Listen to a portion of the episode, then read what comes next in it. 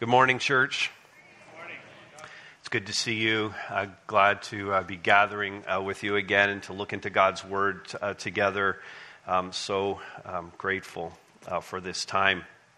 Uh, we, we're going to be in Acts chapter 3, resuming our study here. And we've all come here. We've, we've sung about it a little bit already. A couple of the songs refer to our needs, and we've all come here today with varying needs. Uh, some people here have pressing financial needs, others have uh, relational needs or emotional needs, all of us really in that category. Uh, some are coming with uh, some difficult health needs, uh, some with um, just a sense that they need to be recognized in some way, appreciated, to be heard, to be loved, or to feel useful. In all of these ways, uh, we come here expressing some sense of need. In today's passage, Acts 3 1 to 10, a disabled man is brought, as was the custom, as was usual for him. He was brought to the temple to a certain gate to beg. And his greatest need as a disabled man might seem obvious to us, and even we could say a secondary need that he might have, a primary but secondary need would also stand out.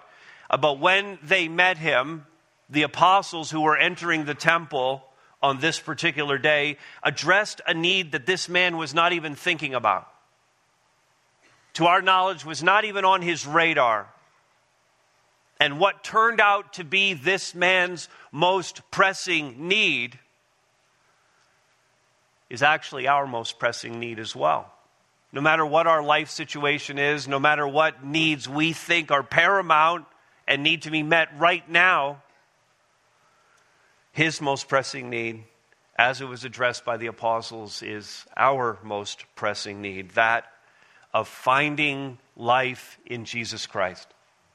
That's it. Finding life in Jesus Christ. So let's read the text and we're going to get into it. I have a lot to share. I haven't preached here for two weeks, so you can imagine I got a few things to say. Acts uh, 3 1 to 10. Now, Peter and John were going up to the temple at the hour of prayer, the ninth hour, and a man, lame from birth, was being carried, whom they laid daily at the gate of the temple that is called the Beautiful Gate, to ask alms of those entering the temple. Seeing Peter and John about to go into the temple, he asked to receive alms. And Peter directed his gaze at him, as did John, and said, Look at us. And he fixed his attention on them, expecting to receive something from them. But Peter said, I have no silver and gold, but what I do have, I give to you. In the name of Jesus Christ of Nazareth, rise up and walk. And he took him by the right hand and raised him up, and immediately his feet and ankles were made strong. And leaping up, he stood, began to walk, and em- entered the temple with them, walking and leaping and praising God. And all the people saw him walking and praising God and recognized him as the one who sat at the beautiful gate of the temple asking for alms. And they were filled with wonder and amazement at what had happened to him. Well, listen, this is the declaration. If you're willing to make this declaration, I'm going to have four questions for you. Uh, but here's the declaration I will look to Jesus Christ alone. I will look to Jesus Christ alone to meet my most pressing need. Okay, here's the, here's the question. First one. Uh, question one Do I even know what my most pressing need is? Now, to be sure, I've already tipped my hand in the introduction, so you already know. And enough of you went to Sunday school when you were a kid, so you know what the Sunday school answer is, correct? My most pressing need is. That's the Sunday school answer. But the reality is that even as Christians, we might acknowledge the Sunday school answer and say that Jesus is our top priority, Jesus is our greatest, most pressing need. But then here's what happens in the daily living of our lives, we rationalize Jesus out of the top spot. We rationalize him out. Yes, I know that Jesus is my most pressing need, we say. But I do have to feed my family. I do have to have this job. I do have to live in such and such a city. I do have to buy this car. I do have to go on this vacation. My kids expect it. I know that Jesus is my most pressing need. I know that He can fulfill everything. I know that He's sufficient, but I really do need to have this person in my life to also fulfill me. And in a practical sense, what we do is we push Jesus off because you know the expression out of sight, out of mind. And Jesus is out of sight to us. He's out of sight. But our kids aren't, and our spouse isn't, and our coworkers aren't, and our neighbors are not. The thing that's right in front of me are the bills that I have to pay, and having friends, and being married, and all of that.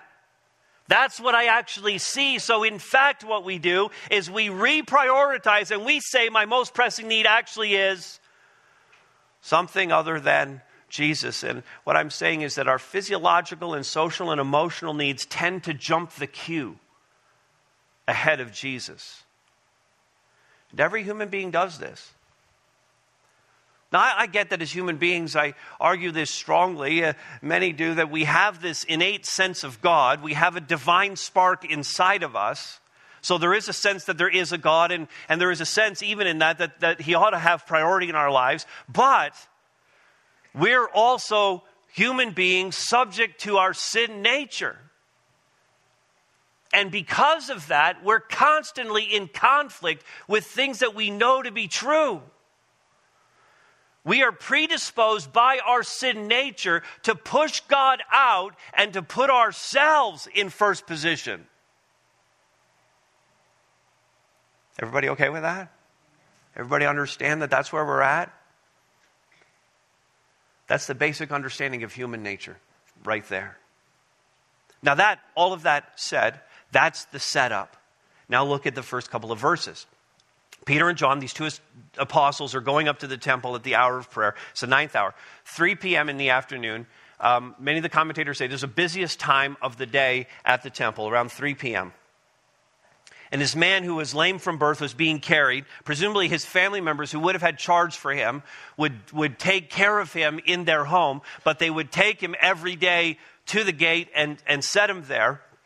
They laid him there daily at the gate of the temple, it's called Beautiful Gate, to ask alms of those who entered the temple. Now, we could have looked at this passage. When you look at a text like this and are studying it, we could have looked at this from the vantage point of Peter and John, could have studied it that way. We could have said, well, these apostles, you know, they had such courage to say what they said, to do what they did. They had faith to believe in God. We could have looked at it from that vantage point and kind of tracked with Peter and John through this whole text. We could have certainly, and the best way to always look at the scripture, we could have done it from the point of view of God and seen how in this healing and what God does, that He's advancing His plan and purposes, that He's demonstrating His power, and certainly all of that is true. But instead, I've chosen for us to consider the point of view of this man who's born with a disability, who can't walk, who's dependent on his relatives, he's dependent on the alms that he collects. He's a man who, according to chapter 4, verse 22, because his story continues here, in chapter 4, 22, we find out that he was more than 40 years old. He's begging to support himself at that age. And verse 3, so he's there at the temple and he's begging, and he sees Peter and John about to go in the temple, verse 3, and he asks what he would ask of any temple pilgrims. Could I have some money if you got something for me? He believes in this moment, listen now, he believes that his most pressing need is money, that he's going to turn into clothing, that he's going to turn into shelter, that he's going to turn into food. What we would say are the most basic needs that a human being would have. Verse 4 Peter directs his gaze at him. He hears him asking for money. Peter stares at him. So does John. And then Peter says to, to this man, Look at us. Look at us. Now, most of us, if we're being honest here, if when we're in downtown Barrie and we happen to see someone who's begging, or if you're at like any of the corners around Mapleview and the 400, most of us, be honest, avert our gaze away from the person. True? Avert our gaze.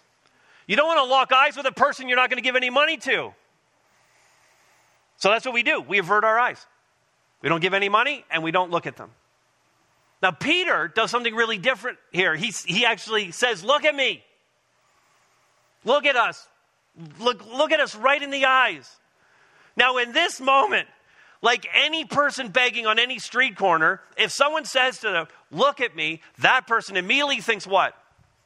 They're about to cash in. This is going to be more than a quarter. Do people still carry quarters? Are, are those still a thing? This is going to be more than just like a token amount put into the guy's hat. This guy thinks he's going to get something. Something special is going to happen because people don't normally say this. Verse 5 So he fixes his attention on them, and the text tells us, expecting to receive something from them, and the something is this great amount of money that, that he believes might even be life changing to him. And we know this, in fact, we'll see this in the next section, by the way Peter responds. We know the man is expecting money. Now, here's the thing his most pressing need, in the man's mind, he thinks, My most pressing need is about to be met. I'm going to get more money than I ever thought I would get. But then, as readers, because we've read the whole passage here, we know that he doesn't actually know what he needs. He doesn't know what his most pressing need is. Now, I want to turn this back on, on us at this point because you and I are afflicted in the same way. And if I could borrow language from the text, I would say, we are just as lame as this man. Just as confused about our real needs. And part of that confusion comes by something that we have been taught outside of the church and has informed how we perceive our needs. All of us all of us have been taught Maslow's hierarchy of needs on the board. All of us have seen. How many people have seen Maslow's hierarchy of needs? Keep your hands up. How many people have seen this? Okay.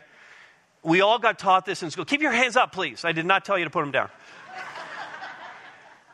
all of us were taught this, and anybody who does not have their hand up right now, these are the people who skipped class or were not paying attention.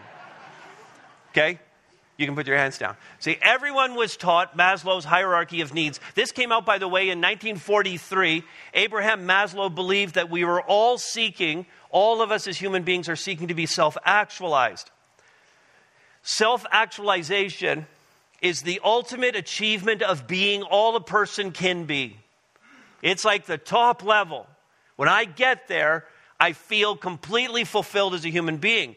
But Maslow's idea was that you actually have to work up from the bottom in order to get to self actualize. You have to work through physiological needs, safety needs, love and belonging, esteem. If you don't have any of those fulfilled, there's no possible way you could ever be self actualized. All of the other felt needs need to be met in the order of this hierarchy.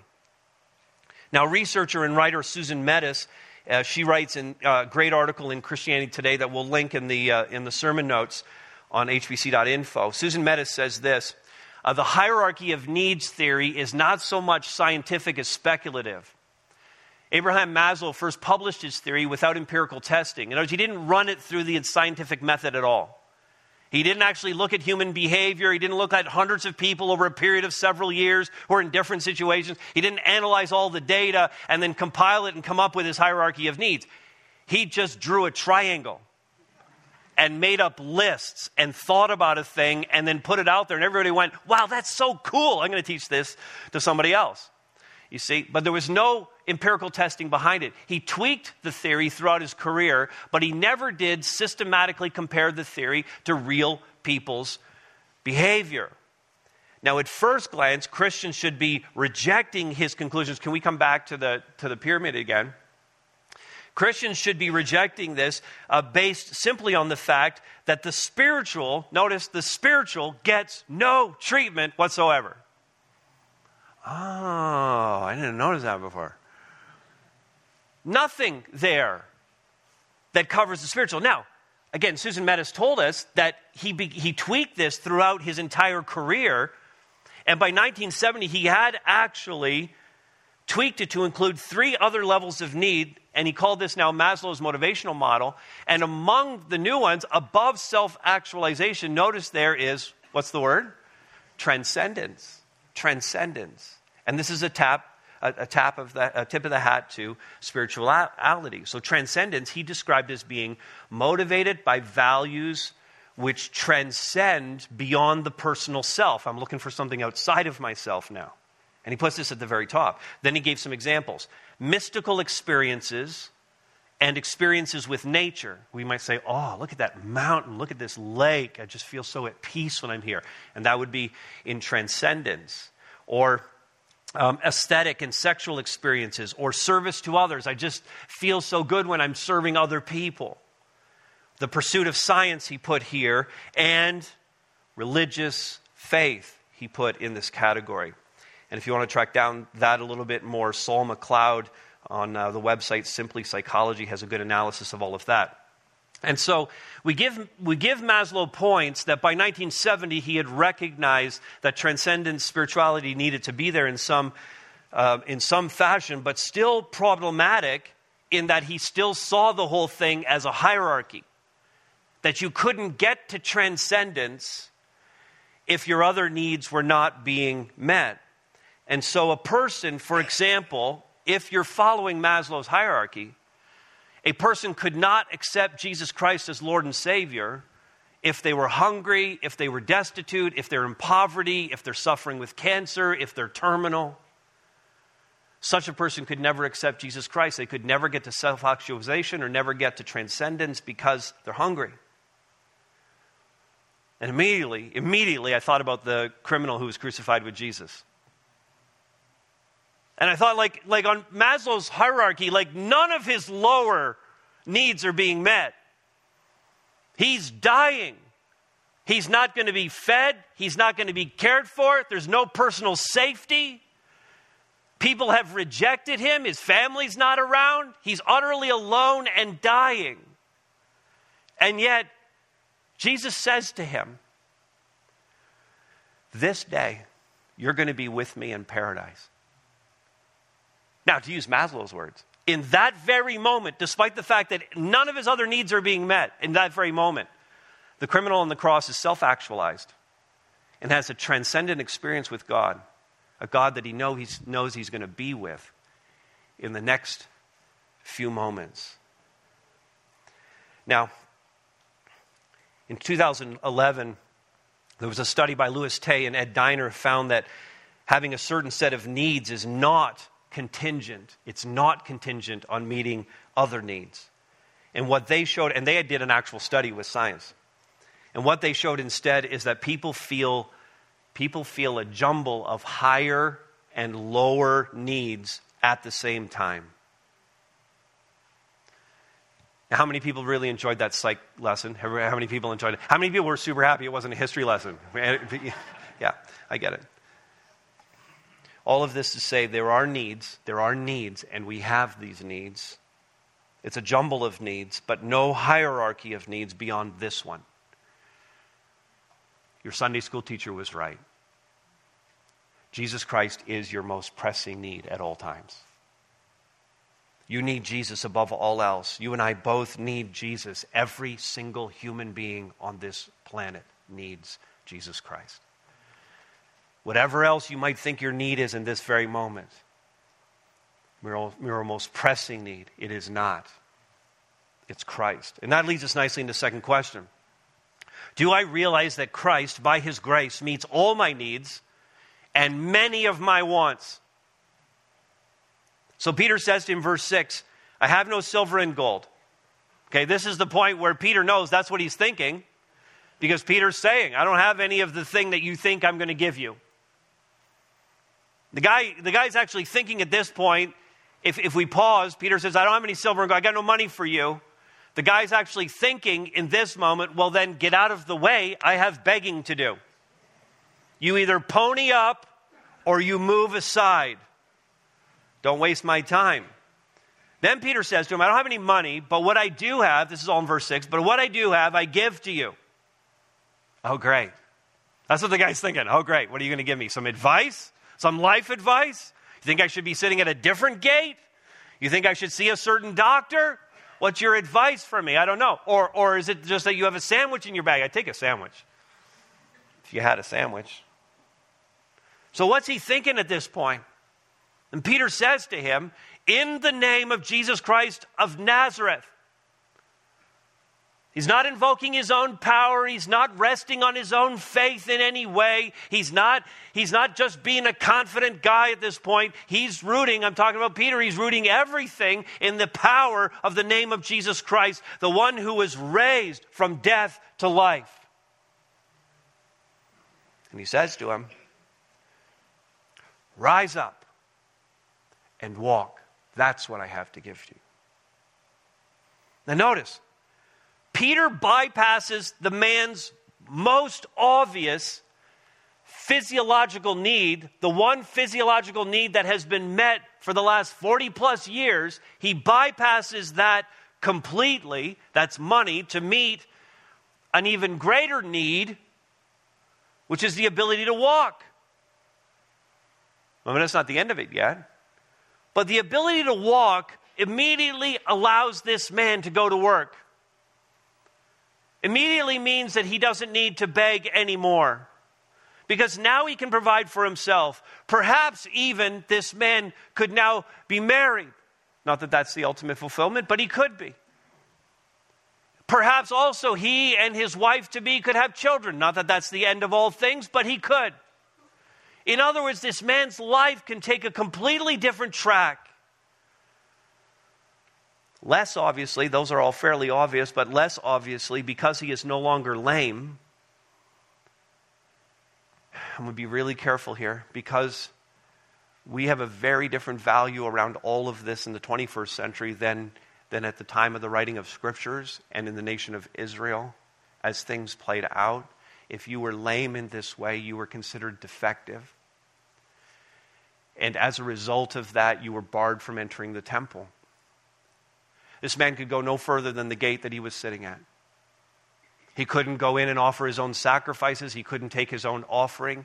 He couldn't go in with all the other pilgrims who were coming at 3 p.m. that afternoon for afternoon prayers. He couldn't go in with them. He had to stay right there because he was lame.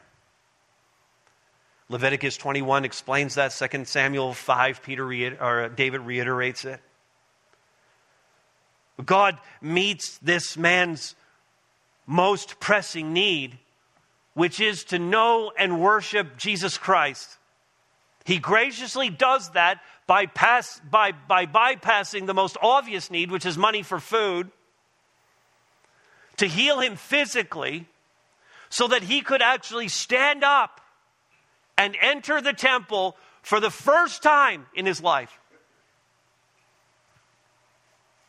Verse 7 Peter took him by the right hand and, and raised him up. This man had never done this before. Immediately, Luke says his feet and his ankles were made strong. And in this instant, God chooses to work in this miraculous way to the great benefit of this man, meeting needs that he wasn't even thinking about in order that his greater, God's greater unseen plan would be advanced. Now, this is where, at this point, this is where we often, we often trip up. Confusing needs and wants. Because our needs are actually relatively few and quite simple adequate food, adequate clothing, and adequate shelter. Paul wrote in 1 Timothy 6 8, if we have food and clothing, with these we'll be content. In fact, the early church had decided that material possessions were secondary to the actual mission. And back in chapter 2, we saw this. They were selling their possessions and their belongings and distributing the proceeds to all as any had need. We'll see in several messages from now in, in Acts chapter 7 Stephen, who had just been appointed as a deacon in the church, a servant in the church to help with some very practical things, he stands up to, to preach in Jerusalem. He's going to preach the kingdom of God. He's going to preach the death, burial, and resurrection of Jesus Christ. He's going to proclaim the gospel. And his physical well being was neglected in order to do that. Because he was martyred for preaching Jesus Christ. They threw stones at him until he was dead. And so every other need on Maslow's hierarchy of needs was considered secondary to the transcendent experience that he had of seeing the glory of God as they were killing him. His only need was to fulfill the mission that God had given to him. And this is where we need to get to as Christians. In this consumeristic, self centered society that we live in, as the followers of Jesus Christ, we need to live so differently. We have to get to this place where we understand that absolutely everything I have beyond Jesus is extra. Bonus. A blessing. Grace. Every scrap of food we eat, the clothing we wear, the houses we live in, the cars we drive, the friends we have, the family that you're a part of, this church, this city, this country, with all of its freedoms and benefits, the health that He gives to us, all of it a bonus, a gift from the gracious and generous hand of our God. Not one of the things I listed is a need. I don't need to be married. I don't need to have kids. I don't need to have grandkids. I don't need to have the best clothes. I don't need to live in the best house. I don't need to go on vacation. I don't need any of those things. I don't need a new car. I don't need any of that. My real and only need is Jesus and to be fully engaged in the mission that He's given to us in this world. That's heavy right to there. Bam. Close in prayer, Todd. I've had enough. Two more questions. Because if you can get there, then, then this next question is necessary. Do I respond to God in light of that? I believe all that. Uh, do I respond to God with unashamed worship for all He's done and is doing for me? Unashamed worship. Well, the man did, verse 8. And leaping up, see, Peter's lifting him up by the right hand, just carefully, gingerly. The man's never stood before. So Peter's taking it easy on him, lifting him up. All of a sudden, the guy leaps up. Never done that before.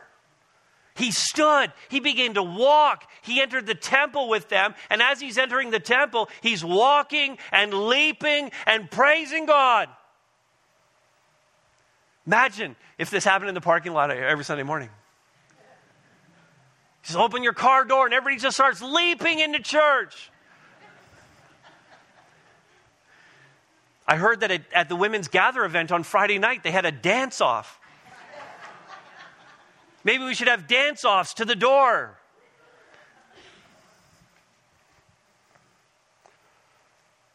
I mean, he thought he was coming to the temple to beg for money, for food. He gets physical healing so he could walk. And then he responds by receiving this provision of the greatest need that he actually had.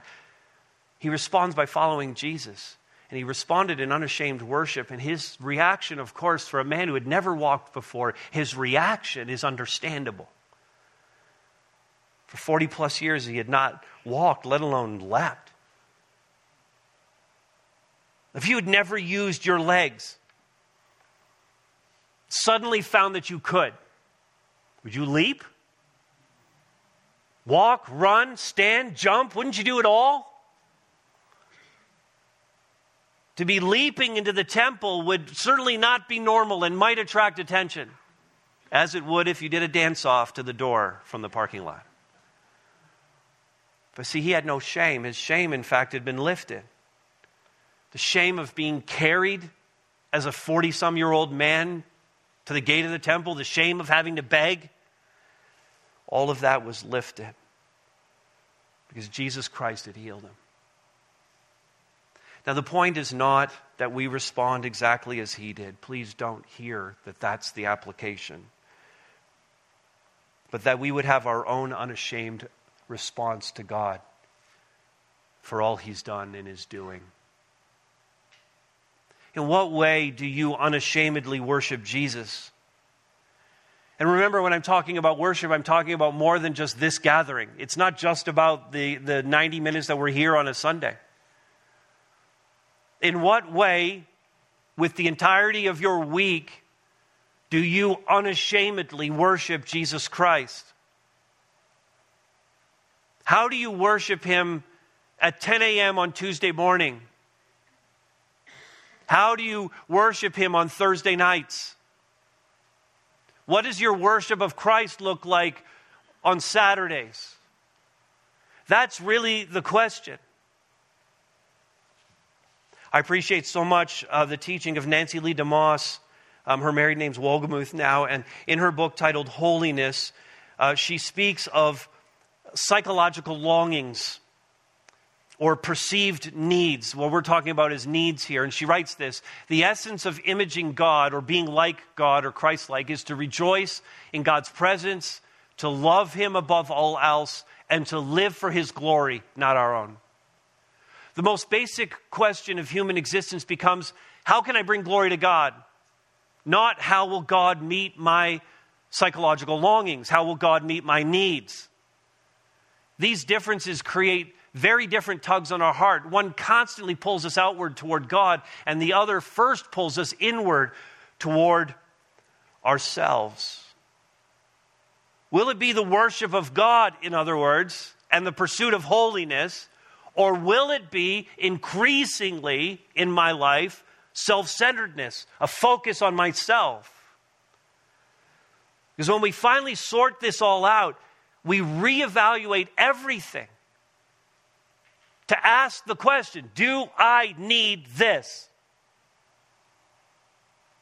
Do I need this in my life? Does this advance the mission? Does this help me proclaim the gospel? Does this help me become more holy? Will I look more like Jesus if I do this or have this? Everything in our lives comes under the scrutiny of whether or not it's a need. So, responding to God in worship is really about living fully for Him, seeking to be holy and set apart for His glory, and becoming like Christ and being on mission for Him. And the only antidote to our selfish pursuit of having to have our insatiable needs and wants met is to do what DeMoss said rejoice in God's presence, love Him above all else, and live for His glory, not our own. One more question. And this one directs us right to the mission that we first read about in, in chapter 1, verse 8. That we're going to be the witnesses of Christ in Jerusalem, Judea, and to the ends of the earth, Samaria, and to the ends of the earth. So, question four Do I understand that my one life, rightly lived for God, can impact so many others? It takes faith to believe that whatever is happening to me fits into God's sovereign plan. I'll say that again. It takes faith to believe that whatever is happening to me fits into God's sovereign plan. I struggle on this point all the time in my own prayer life. This hard thing that's coming at me right now. God, is this really part of your plan? How is this fitting in with everything else? From my vantage point, doesn't seem to fit. Just too hard, don't want it. Anybody else pray like that? I mean, the challenge with suffering, and by suffering, let's translate that into the language of this message suffering, not having my needs met, the problem with suffering is that we are tempted to become inwardly focused, and all we want is to be relieved of our situation. That's what I need, God. I just need you. I don't care if it's your sovereign plan. I just need to be relieved of my situation. In, in moments where we have like abundant clarity on what we believe, we may acknowledge Romans 8:28. Yes, I know that for those who love you, all things work together for good. This is all going to work out. When I'm when I'm thinking clearly theologically, I get that. And I understand that it works out not just for my good, but it works out for others' good, and I realize it works out for God's glory. But we're so often quick to say to God, I get it. I get the theology of it.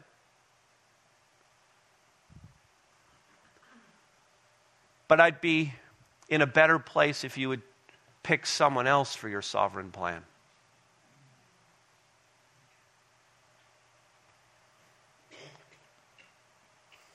It doesn't work that way. The man in this account did not choose his life. God chose it for his own glory. God chose that for 40 years this man would be unable to walk, unable to care for himself, dependent on others, unable to make a living or to have a wife or to have children. God ordained that for 40 plus years his loved ones would care for him. For 40 plus years that he would be required to to beg to provide for his own needs. God chose that this man would be trapped, so to speak, by his circumstances and in this desperate situation. But God had a plan for him that took these four decades to roll out. And when it finally happened on that day that was like any other day when it started, All the people, verse 9, all the people saw him walking and praising God and, and recognized him as the one. Isn't that the guy? We, we come to the temple uh, every week at this time. He's always there begging. I've been coming to the temple for 20 years. I've been coming for 30 years. He's always been there. Isn't that the guy? Recognize him. He's the one who sits at the beautiful gate of the temple. He's always begging. They're filled with wonder and amazement at what had happened to him. And this, this healing now is not just to the man's benefit. It's not just that his needs get met. We have to see how God is working out something bigger here. Because it now sets up a second opportunity for Peter to preach a message to a large crowd of people.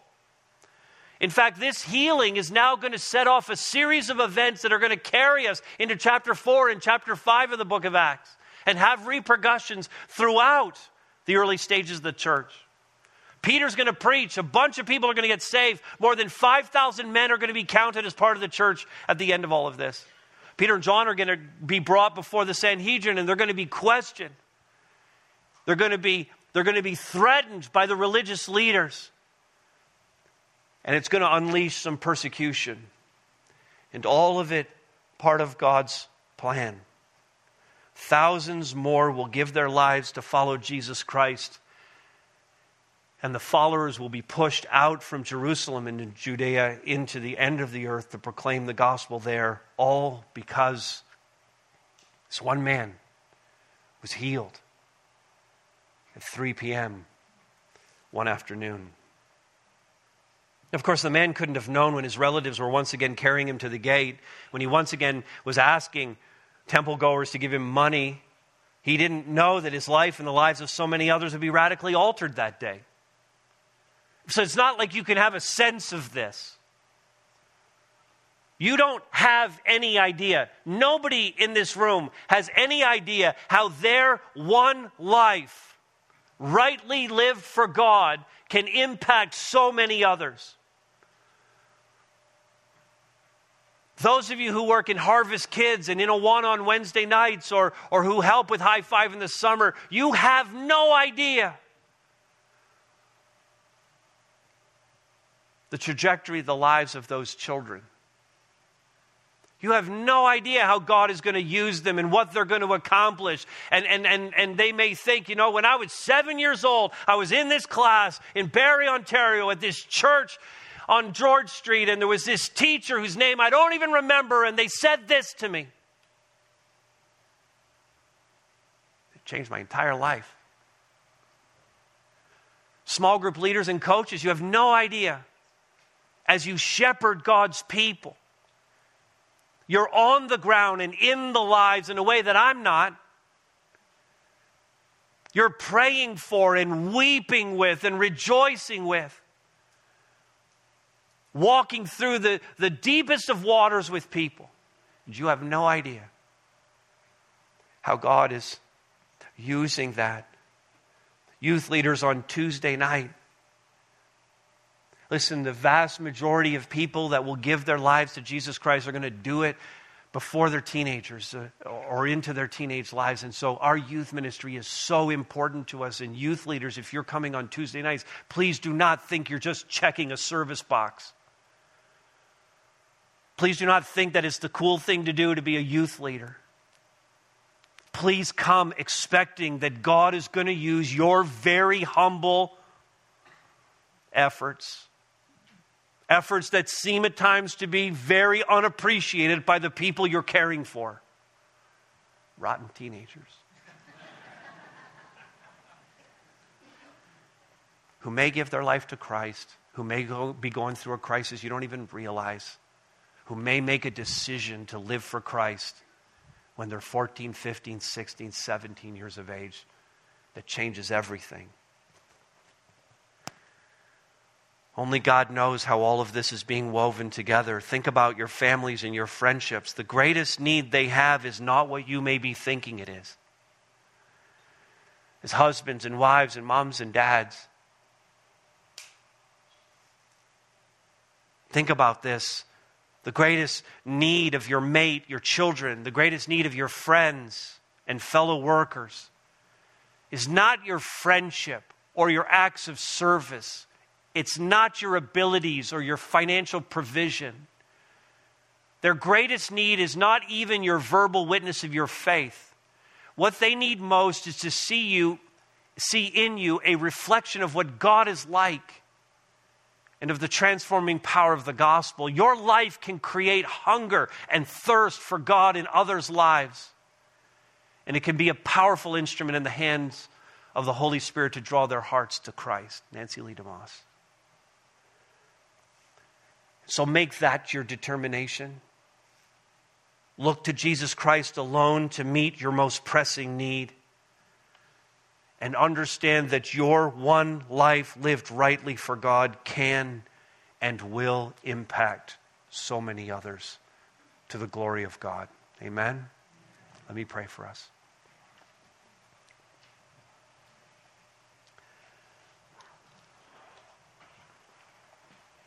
Our God and Father, um, I do pray that having heard this message, there would be a,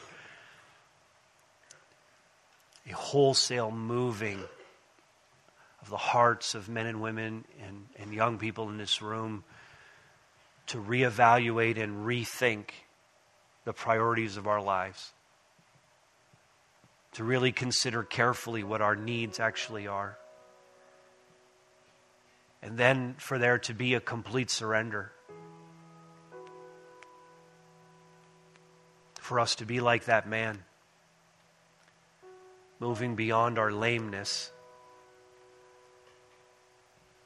to stand, to walk, to leap, and then to enter into the temple, to enter into the presence of our God, praising praising you. So, Father, do that work.